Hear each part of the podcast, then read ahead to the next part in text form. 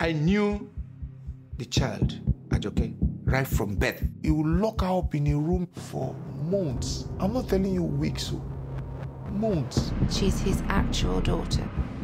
Ajoke was bold enough to confront him. I see her as a hero. Ah, she was brave.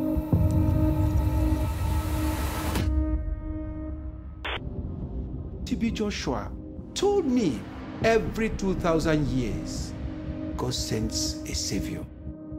That he is the next person in line now. The message about Ajoke was that she had terrible evil spirits that needed to be driven out. I don't think he wanted anyone to know who she was. I stared myself in the mirror a lot of times, and maybe I do look like him. Maybe. For as long as I can remember, I have been raised as TB Joshua's daughter. My existence as a child from another mother undermined everything he claimed to stand for. He hated her and he punished her for being born. Her existence was probably the biggest threat to his reputation. I feel like, you know what, maybe I really don't deserve to be alive. There was a time in the disciples' meetings, he said that people could beat her. Anyone in the female dormitory could just hit her, and I saw people just walking in, just slapping her as they walked past. There was a particular time that I was very tired. So he started like shouting at her to get up, to get up, to get up. And there was another disciple there who basically took her and took her to the shower and whipped her with an electrical cord and then turn the hot water on. Put my head right on the hot water. I was screaming at the top of my voice, and he just let the water run on my head for a very long time.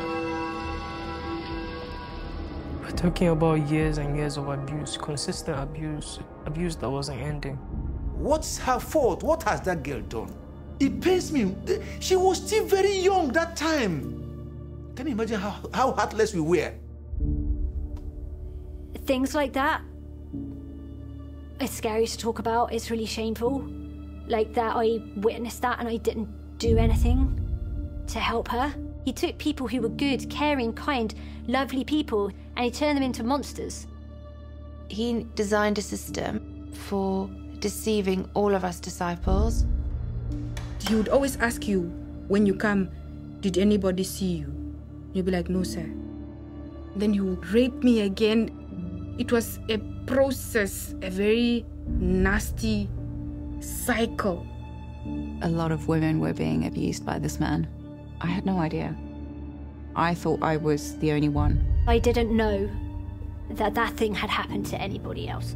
The God I was introduced to is evil. He's diabolic because this is the same God that would sleep with us. This is the same God that would beat us up. This is the same God that would manipulate us. You have no idea of what I went through.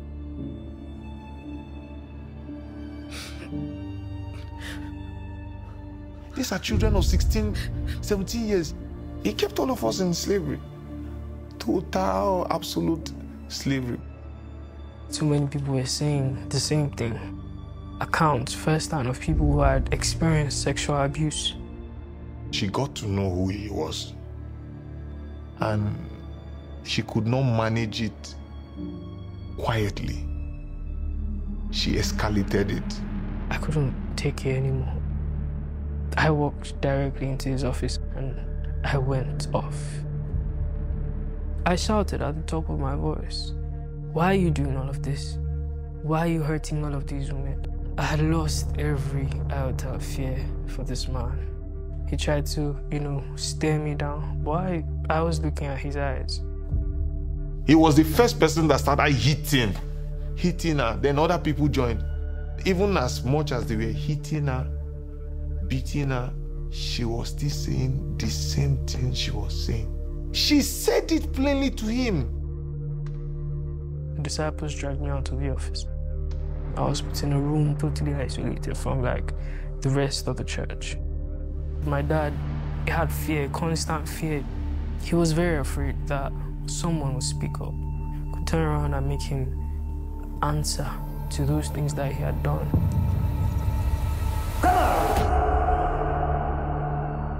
I wonder how I lived through that time because they were hitting me with belts, chains. I couldn't even mm-hmm. stand up for days after this beating. I couldn't take a shower. He was trying so hard to stop people from listening to me.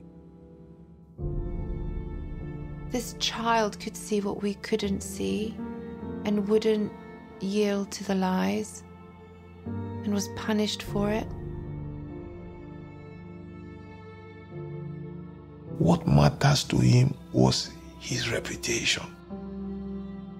And he's ready to sacrifice anyone just to keep that name, even his own daughter. Every day, the beatings were not ceasing. Eventually, this disciple escorted me to the front of the church gate and then just left me there. I found myself homeless. The securities of the church, he has given them instruction this girl should never come close to the gate. He doesn't want to even hear that she existed. I had nobody to reach out to. No one would believe me. Nothing prepared me for that. For that life. She was sent on the street as a beggar. And her dad is a multimillionaire. And this is the same person that will come out on TV doing charity, giving people bag of rice. You know how it is to survive in the street of Lagos? It was as good as she was she was given a death sentence. He never loved people. He never cared for people. He was just an opportunist feeding on vulnerable young people.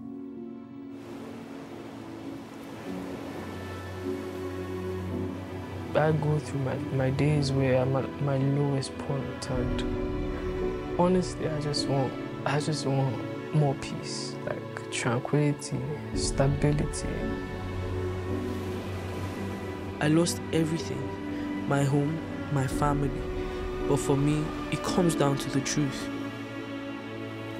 And for as long as there is breath in me, I'll defend that until the very end.